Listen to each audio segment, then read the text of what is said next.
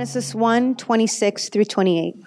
Then God said, Let us make man in our image, after our likeness, and let them have dominion over the fish of the sea, and over the birds of the heavens, and over the livestock, and over all the earth, and over every creeping thing that creeps on the earth. So God created man in his own image. In the image of God, he created him. Male and female, he created them. And God blessed them. And God said to them, Be fruitful and multiply, and fill the earth and subdue it, and have dominion over the fish of the sea, and over the birds of the heavens, and over every living thing that moves on the earth. How many of you remember your first job?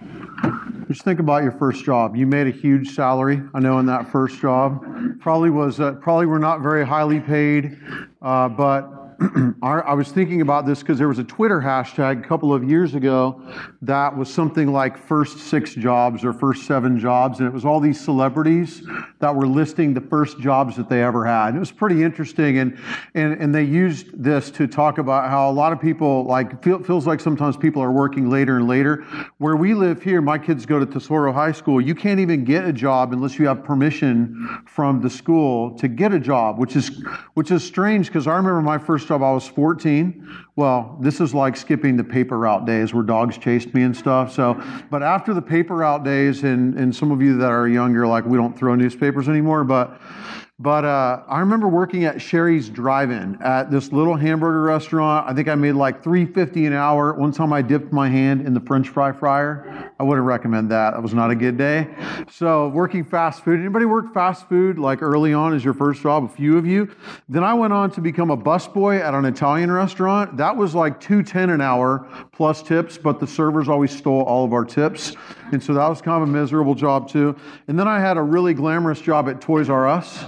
Anybody ever work at Toys R Us? You get to wear the orange vest.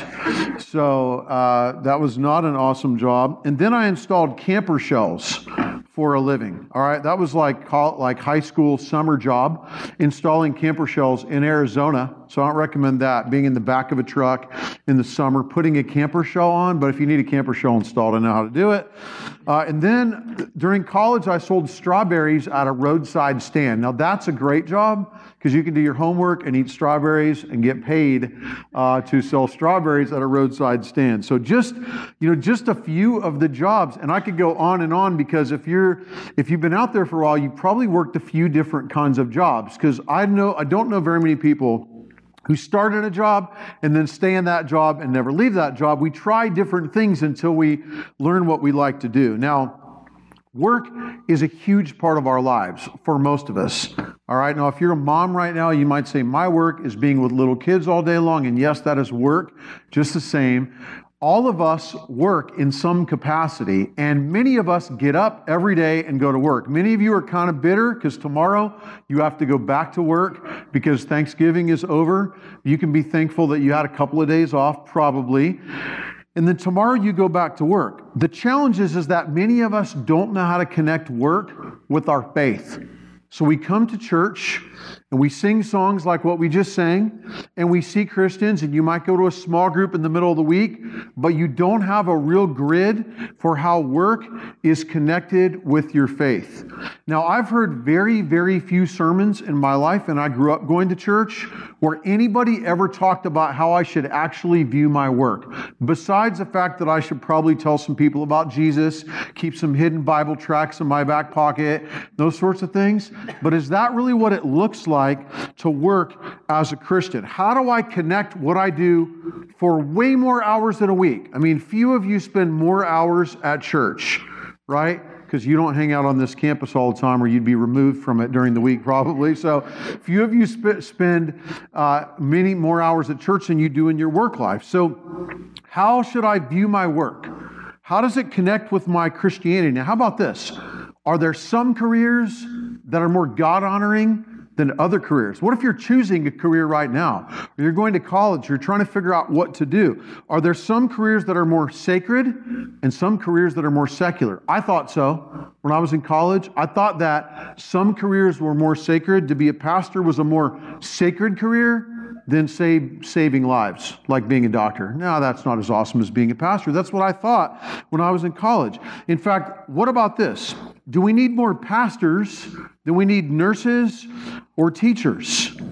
All right? In fact, when preparing a sermon, you might look at Chris and say, Chris's job is truly awesome. He gets to prepare sermons and have coffee with people all the time, right? Would that be a better, would that be a better, people say to me, they say, what do you do with your time as a pastor? And I say, man, if you didn't sin so much, I wouldn't have to pray all the time for you all day long. So, so would, would preparing sermons for 12 hours a week be a better use of your time than being a computer programmer? All right? Or a barista. So listen, if you're a pastor like Chris, or an admin assistant, or a teacher, or a barista, or a restaurant server, or an author, or a construction worker, or a homemaker, or a fast food worker, or a dental hygienist, or a volunteer, or you're a social worker, then this sermon is for you because I want every single one of you to be able to know what I do all week long matters to God. And you should wake up tomorrow morning, no matter what you do, whatever it is, and you should go, Today is a day that matters to God. And if you're not thinking that way, then you don't have a healthy understanding. We call it in theological circles a theology of vocation, all right, which is a fancy way of saying my work matters to God.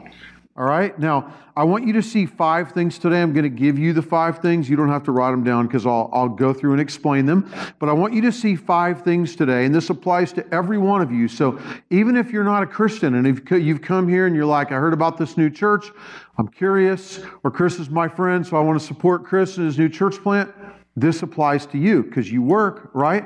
So think about this, all right? First, I want you to see that God Himself is a worker. Second, that God created you and me to work like Him. All right, third, to work is to create culture. Really excited for you to understand this third point because many of you have probably never heard this before. Fourth, that all work is sacred. And fifth, that whatever you do, your work, regardless of what it is, is of critical importance. All right? So I'm going to I'm going to start in a really challenging and unknown section of scripture called Genesis 1 1. All right? If you've been a Christian for three minutes, you probably opened the Bible of Genesis. You know Genesis, it's what you start with the one year Bible reading plan. It's kind of exciting, and then you get to Leviticus and you quit in the one year Bible reading plan, right? You've all done that, so don't lie. All right, Genesis 1 1. Here's right where it starts, all right? In the beginning, God created. Will you just say those five words, that five words? Will you read that out loud with me on the count of three? One, two, three. In the beginning, God created. All right? This is where work starts. All right? God's word begins with an announcement. It says, In the beginning, God created. That's significant. It doesn't say, In the beginning, God sat majestic in the heavens.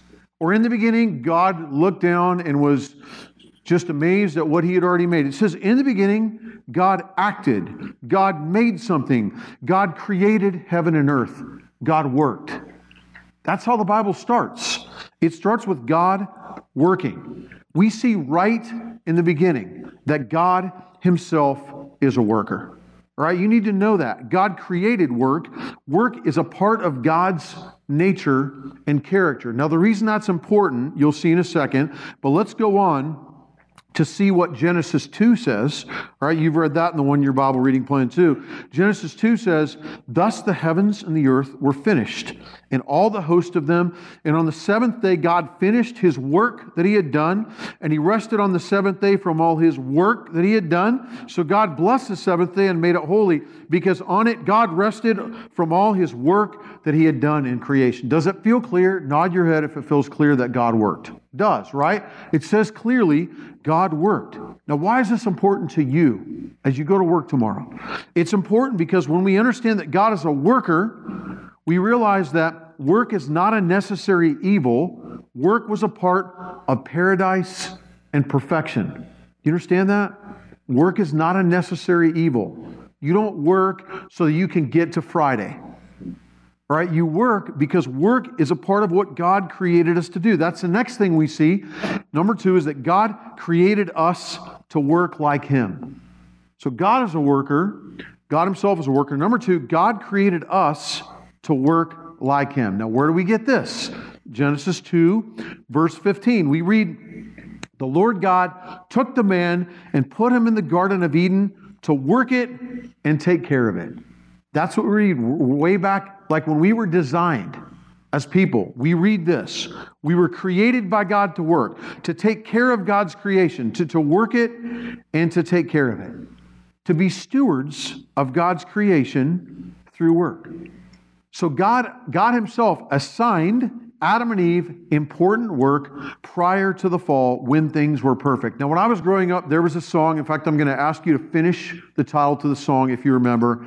If you remember You probably don't remember it unless you have a grayer beard, and there's only one or two of you that do. All right? So there was a song called Take This Job and say it out loud. Take this job and shove it. you remember that? You don't remember that because it was in like the 1970s, but you probably heard about that. There was a song called Take This Job and Shove It, and people loved that song. Because if you saw the movie Office Space, that was a rated R movie, so you shouldn't have seen it. All right, but I saw it. So if you saw the movie Office Space, you know that, you know that like some people feel that way about their job. You feel like this job is horrible. I hate this job. And so there was this song that people celebrated, and they would gather at happy hour on Friday and they would sing, Take this job and shove it. I ain't working here no more. And some of you have dreamed about saying that to your boss. All right? But you need to know that work in and of itself is not a necessary evil, but it's something that we were created to do.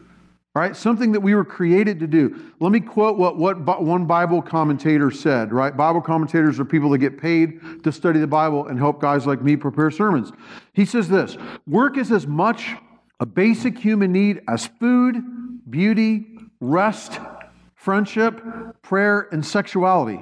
It's not simply medicine, but it's food for our soul. Without meaningful work, we sense significant inner loss and emptiness. People who are cut off from work because of physical or other reasons quickly discover how much they need work to thrive emotionally, physically, and spiritually. Do you realize that we need work? God, like it's not, it's not healthy and it's not even human to not want to work. Now, you're, you might feel like my job's kind of miserable. I'm not saying you have to work your job forever if your job is horrible. Like the other day, I was, I was at a, I was eating shabu shabu. Have you ever been to shabu shabu? We were at the one in Costa Mesa on Baker, which is my favorite one. And I was, I noticed the guy that came out and that was the dishwasher.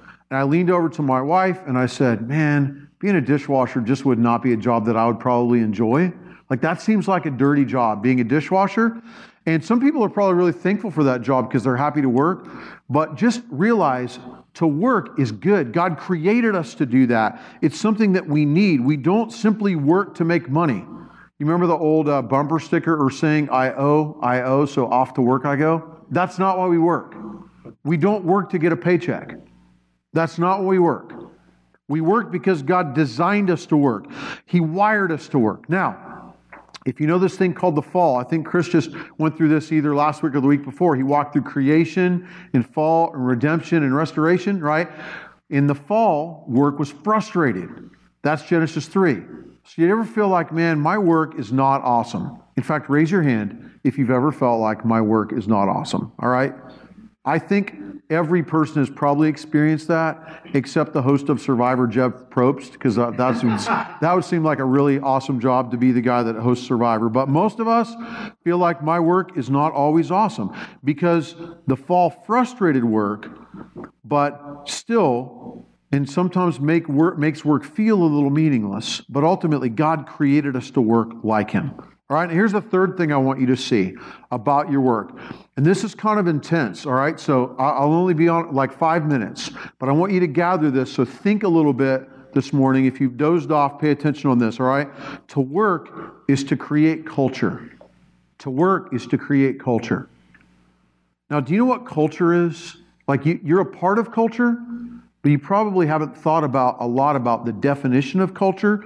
Here's what culture is this is one definition Culture is the cumulative deposit of knowledge, experience, beliefs, values, attitudes, meanings, hierarchies, religion, notions of time, roles, spatial relations, concepts of the universe, material objects, possessions acquired by a group of people in the course of generations through individual and group striving. Like culture is what we're living in all the time. I had a guy at my house last week from England, from Northern England. He was going to be here with me last week, but he, he couldn't come because he had a bit of a family crisis last Sunday morning. He's a 60 year old British guy. Now, he doesn't live in London, he lives in Northern England. And I go to Northern England a couple times a year, and a lot of the people I meet there have never been to London. And it's a two hour train ride. They've never been there. They're like in their 30s, and they've never been out of Northern England. All right? And when I bring my friend from England here and he stays at our house, things just baffle him culturally, like pancakes. He's like, we can't get pancakes in England. And I think, man, that is a real bummer. Like, you have no stacks. Pancake house. Uh, so, pancakes are such an important part of our culture. All right, you think about culture. Like, yesterday we were sitting in the living room and all of my kids were looking at their phones at the same time. So there were seven people in our living room, four kids, my wife and my mother-in-law, everybody looking at their phone because this is a part of our culture. So you think of, of culture, it's what's around us. Like, so we live in South Orange County. I lived in Louisville, Kentucky for three years, which I would not recommend to you. All right, but culture is completely different. Like, we had a smoking section outside the front porch of our church. People would walk out and light up because it was just culturally more comfortable. The pastor usually didn't do that, but it was more co- like so many people smoke. If you smoke here, people will kill you. You know, it's like you, you know, in Laguna Beach, you can only smoke in your car or in your backyard legally now. So light up in Laguna Beach, and I don't smoke, but light up and you're in trouble. In Louisville, people smoked. Here, people don't smoke. Differences in culture everywhere. Now, when you work, you are literally creating culture, which is what God told us to do and created us to do. Where do we get this? Genesis 1, back to Genesis 1 again. I just want you to, it's probably not going to be on the screen, so I'm just going to read it to you, all right? Have to go old school before 10 years ago, all right? And you'll, you'll just have to listen, all right? Genesis 1, listen to this. Verse 27. So God created man in his own image. In the image of God, he created him, male and female. He created them, and God blessed them, and God said to them, Be fruitful and multiply and fill the earth and subdue it. Now, this is what God told us to do, which doesn't just mean having kids. All right? God, when God said, Be fruitful and multiply and fill the earth and subdue it, this is what He told people to do. What He, in essence, was doing was telling us to create culture. So now, one Bible scholar says this fill the earth does not just mean procreation, but civilization. God gave us the, the, the task of developing and building out society. That's what he's doing. So the word subdue here indicates that all, that, that all God had made was good, it was still undeveloped. God left creation with deep, untapped potential that people were to unlock through their labor. All right, so that's what we're reading about here in Genesis 1. So, this Bible scholar, he goes on to say, work is rearranging the raw material of God's creation in such a way that it helps the world in general and people in particular to thrive and flourish. Now, listen so farming takes the physical material of soil and seed and produces food. I'm a farmer. I have five plants in my backyard two basil plants and a zucchini plant and two failing tomato plants. And I tried to grow ghost peppers this year, which didn't grow. So I could trick you to come over to my house and put some in your food. So, so, so because when I, when we farm or when we when we grow food, right, we're taking the physical material of soil and seed and we're producing food. How about these these musicians that just led us in worship? Music takes the physics of sound and rearranges it into something beautiful and thrilling. Like what, what our worship leader can do on the guitar, it's amazing. Like you can just sit there and go, wow, it's amazing that you can make that kind of sound out of a guitar.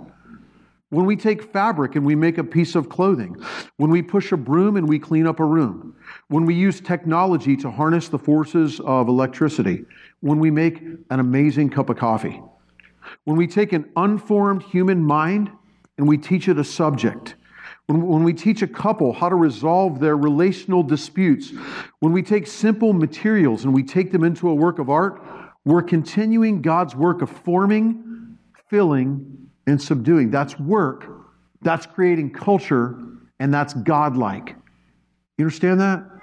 Now, you are godlike. No, I didn't say you're a God. I just said you, that's godlike.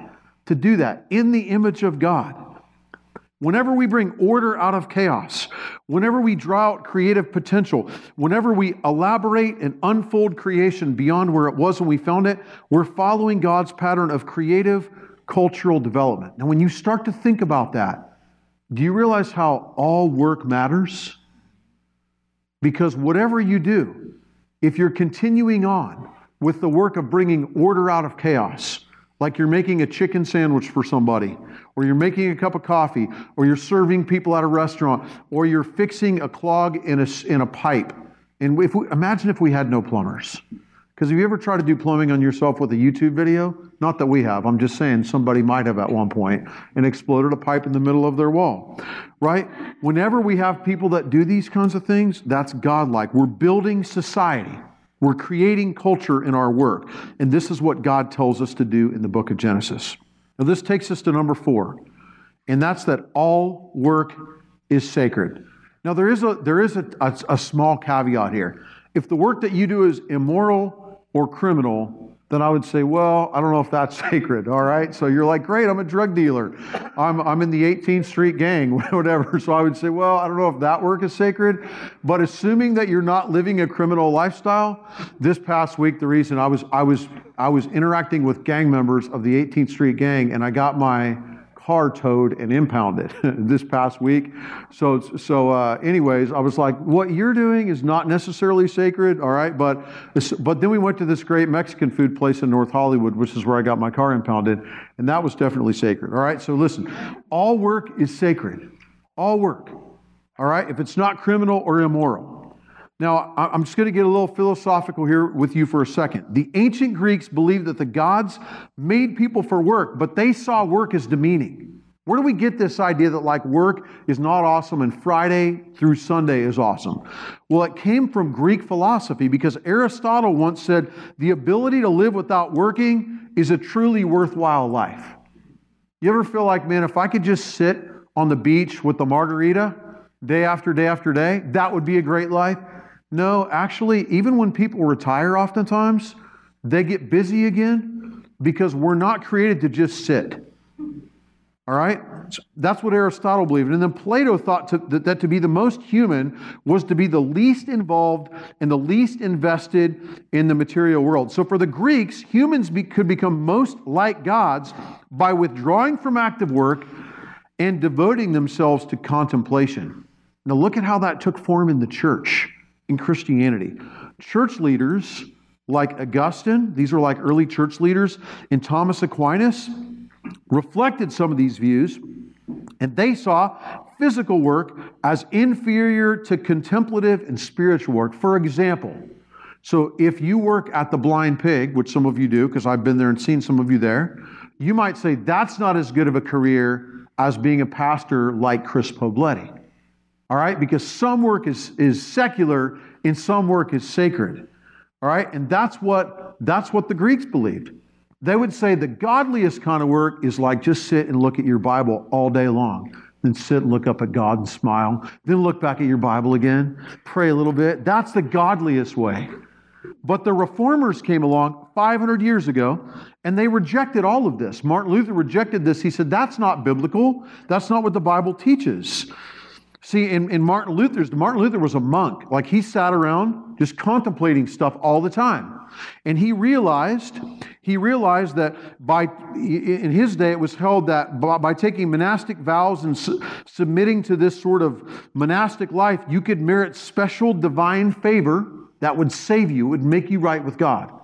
Luther realized that's not true because he realized if that's important to be right with God, then ultimately I'm being saved through my works. And Luther realized that religious work did absolutely nothing to earn favor with God and could not be seen as superior to other forms of labor. Now, my wife and I were in, in Paris, France, maybe, I don't know, three or four months ago. And, and if you've ever been to Paris, maybe a few of you have, we went to a church called Sacre Coeur. I can't say it properly because I don't speak French. I've tried and it sounds stupid. All right, so we go to this church. It's like a Friday evening and there's tons of nuns and tons of priests, and then there's like a thousand tourists.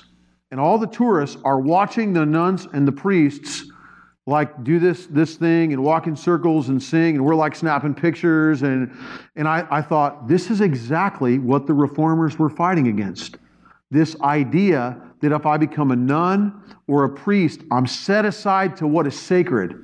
And therefore if i'm a plumber that's just not that awesome of a career the reformers argued all work is sacred. Working with your hands or with your mind reflects the image of God in us because work is godlike. In fact, we could say God was a manual laborer. Right? God was a farmer, God was a creator, God created things, not a monastic worker. All right, now there's a couple of ways, I want to say this before we go on to number five. There's a couple ways to distort work the Catholic distortion and the Protestant distortion. The Catholic distortion says this it, it says that the spiritual is the most important. So it elevates the spiritual at the expense of the secular. It goes like this You should leave your job at the blind pig and you should go to seminary. That's what you should do. You should be a pastor because that's the godliest kind of work. Or you know what? You, you, you, sh- you, even if you're not gifted, you should find a way to be in Christian vocational ministry. That's a Catholic distortion. And the reformers would say, nope, all work is sacred, all work is godlike. All right? And then there's a Protestant distortion of work that elevates the secular at the expense of the sacred. The Protestant work says, and I'll keep talking about the blind pig because that's a local place that many of you have probably been. The, the, the, Protestant work says you should spend 95 hours at the blind pig every week, and you should make that the ultimate in your life all right? Because your work is the ultimate, it's all that matters. The work no longer serves God, but it becomes what I live for and find my identity in. Anybody know anybody who finds their entire identity in their work? A lot of us. A lot of people. All right? So listen. Don't believe that your work is less sacred than if you were preaching to people, and don't make the mistake of making your work the ultimate thing either. Both are a distortion. God Himself is a worker. God created us to work. To work is to create culture. All work is sacred. And then, and then lastly, and this is really what I'm driving at. So if there's a quiz after the sermon, this is what I want you to remember, okay? It's that your work matters. Or will you, will you please memorize that? In fact, will you say it out loud with me? I want you to say, My work matters. On the count of three. One, two, three. My work matters. All right, my work matters. My work doesn't only matter if I'm sharing the gospel with people at my work. That's not the purpose of you working to proselytize at your work. No, look, I'm all about living on mission and being loving to people, serving people, looking for opportunities to have gospel conversations. But your work matters in and of itself. It matters simply because you're working. I was talking to a guy, I preached in, in, a, in a church in San Clemente I was talking to a guy who owns a local business, and he said to me, I don't even want to hire Christians anymore. He's a 75 year old real estate agent who runs an office with like 20 workers. He said, I don't really like hiring Christians. That's what he said to me. He said, I found that Christians, and he's a Christian, he said, I found that Christians don't work as hard as other people. Or Christians want to use their job to talk about the Bible and pass out Bible tracts. And I thought, wow, like Christians should be the hardest workers. Your work matters because excellent work glorifies God. You understand that? Excellent work in and of itself glorifies God. All right, 1 Corinthians 10:31. Whether we eat or drink or whatever we do, it should be done to the glory of God. I was in San Diego, I don't know, maybe a year ago, and I needed a, an Uber to get from this church to the train station because I'd parked at the San Juan train station, taking the train down to downtown San Diego. So I needed to take the train back. So I called for an Uber. I'm just kind of standing on this corner. A guy rolls up to pick me up. Now, I didn't call for Uber Select, just regular Uber X. And a guy rolls up to pick me up in a in a, like a fat black Cadillac. Now, I don't think I've ever been in a black Cadillac before. I didn't even know what a like. I don't think about Cadillacs very often. I never thought, hey, maybe someday I'll buy a Cadillac. But but uh, so he rolls up and he's got a suit on. This is like an eight dollar Uber ride. He's got a suit on. I get in the back seat and I'm, I'm like, man, I'm like a rock star in the back of this car. It's super amazing. He has one of those like cold Starbucks drinks for me, like the kind in the glass bottle that you buy, like, and he's got a he's got a cold bottle of water, like super serious about his job drives me drives me over to the train station $8, you know, gets out, opens the door for me. And I, and I thought, man, I have my own driver. This is pretty amazing. And so I, I get talking to him, and he explains to me that I think, I think he's from Turkey. He lives in Hemet, wherever that is. It's like over by New Mexico. So he, he, he, lives, in, he lives in Hemet, and he's come into San Diego because he is an Uber driver. And he's taken it so seriously. And he says, Hey, if you ever need a ride to LAX, and I said to him, I go to Europe several times a year, so I do need a ride to LAX sometimes. He says, I'll charge you the same as Uber. And so a couple weeks later, I call him and I said, I need a ride to uh, LAX. I was just telling Oscar about this because he, uh, so he, he says, okay, I'll come pick you up. So I said to him, I need you at my house at three o'clock on Wednesday because my flight was at seven or something. So need you at three o'clock on Wednesday. So sure enough, like 245. He pulls up. Of course he would be there at 245, right? He pulls up at 245. I get in the car. Once again, he's got a suit on, his, his black Cadillac, which is a super comfy car if you're old enough to drive one. Uh, so, so anyways, and, and um, he says, Brian, I got here three hours ago. Now, I live at the corner of Alicia and Santa Margarita, just like two miles from here. So down Alicia, there's like Albertsons and uh, a Mobil station right there and some Chinese food right on that corner. He got to that gas station and slept in his car for three hours just so he wasn't late to pick me up to drive me to LAX to make a regular Uber fare, essentially, which is like two bucks a mile or something. So to drive me to LAX. Now, when I prepared this sermon, I thought, this is a, now, Th- this is a perfect example of when we pursue excellence in our work, we're creating culture and we're honoring God. Dorothy Sayers, 100 years ago, who, who, wrote a book on this, said the church's approach to an intelligent carpenter is usually confined to exhorting him not to be drunk and disorderly in his leisure hours and to come to church on Sundays. What the church should be telling him is this that the first demand that his religion makes upon him is that he should make good tables. That's an amazing quote. The first demand that your religion places on you is that you should do your work excellently tomorrow, whatever you do. All right. Also, your work matters because you're loving others. I'm just giving you a few things in terms of this number five. Your work matters because you're loving others and you're serving our society as you work. So, look, if you're a restaurant server, you can do that job in a way that loves the people that you're serving. We've all had bad restaurant servers, right? Act annoyed with you, never show, like, I'm not demanding at a restaurant because I was a restaurant server. So I'm the kind of person that, like, I'm always going to tip because if you've worked in that world, you just know. Uh, so, so, but look, if you're a restaurant server, you're loving other people as you serve in a restaurant. And so do your job like that. You might not always feel awesome and you don't have to be super smiley, but, but I'm just saying you're serving our societies. you work. I've often thought if I ever get the chance to work at the DMV, I'm going to be the most amazing DMV, DMV employee. Because have you, because have you ever been abused as an adult as much as at the DMV? I mean, it's a scary place to go. I've been yelled at at the DMV just because we have kids that are getting driver's licenses and stuff and try to be a parent and take a 16 year old to the DMV. And it's just like the DMV people are the unhappiest people that I know. Now, recently, this isn't in the sermon, but I'm just going to tell you because you'll be interested. Recently, the DMV was hiring. I saw it on the Rancho Santa Margarita patch, and it was like $33,000 a year. As a full time career, I thought, no wonder people at the DMV are unhappy. They need to get paid some more money. All right, so, so look, but, but imagine working a miserable job like that, which I assume is miserable. Maybe they're super happy when they leave the DMV, but while they're there, they're not happy. And seeing yourself as a person who loves and serves people rather than as a person who gets to be mean to people. Right? Your work matters because you're loving and serving people. And lastly, your work matters because you're salt and light wherever God has placed you.